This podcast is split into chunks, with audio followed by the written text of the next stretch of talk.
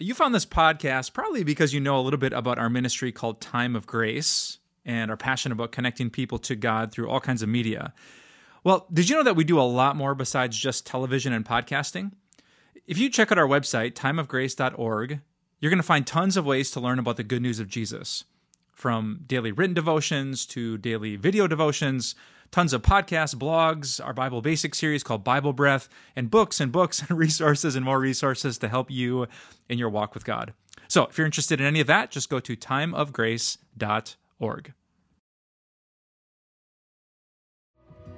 Sometimes at dinner, my family and I will play this game where I'll ask them the question, What are you looking forward to most in God's renewed world? And we always get some great answers. Someone will say how they look forward to petting a wild animal. Or someone will say, I can't wait to talk to famous people from the Bible like Moses or David. And then someone will say, I can't wait to walk down those golden streets of the renewed world and to see those big buildings made of precious stones. And when we talk about this, I get pretty excited because these are great answers. In fact, they're all found in the Bible. The Bible talks about how the child will be able to play by the nest of the cobra and how the lion will eat straw like an ox and how we will gather with all of the saints and the people who have gone before us, like Moses and David, and worship around the throne, and how we'll walk down those streets of gold.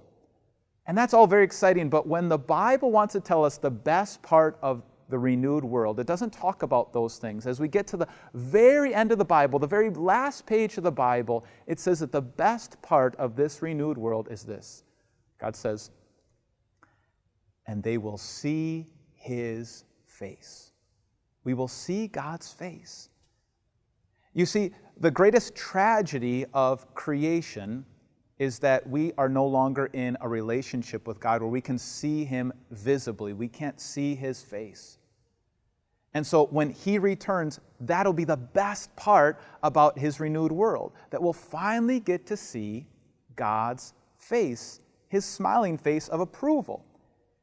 And we know what that's like. We know it's like when, when someone approves of us, maybe a spouse or a parent or a child or a friend, where they look at us and they smile with approval. Well, that's what it's going to be like, except it's going to be even better when the Almighty, all knowing God smiles on us. But we don't have to wait for the last day to experience this in part.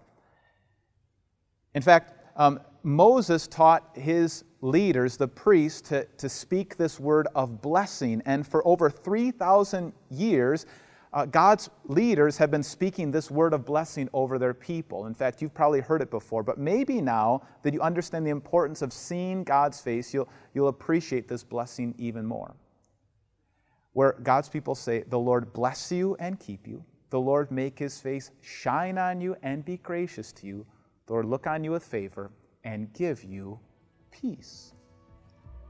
See, right now we can begin to experience God's blessing. Right now, by faith in Jesus Christ, we know that God smiles on us. And because He smiles on us with favor, right now we can begin to experience peace. And then we look forward to the day when we see God face to face, when we see the smile on His face, and His smile will satisfy our soul. Let's pray.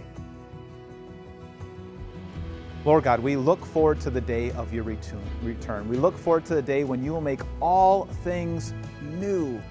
But more than anything, Lord God, we look forward to the day that we will see your face and you will smile upon us with approval.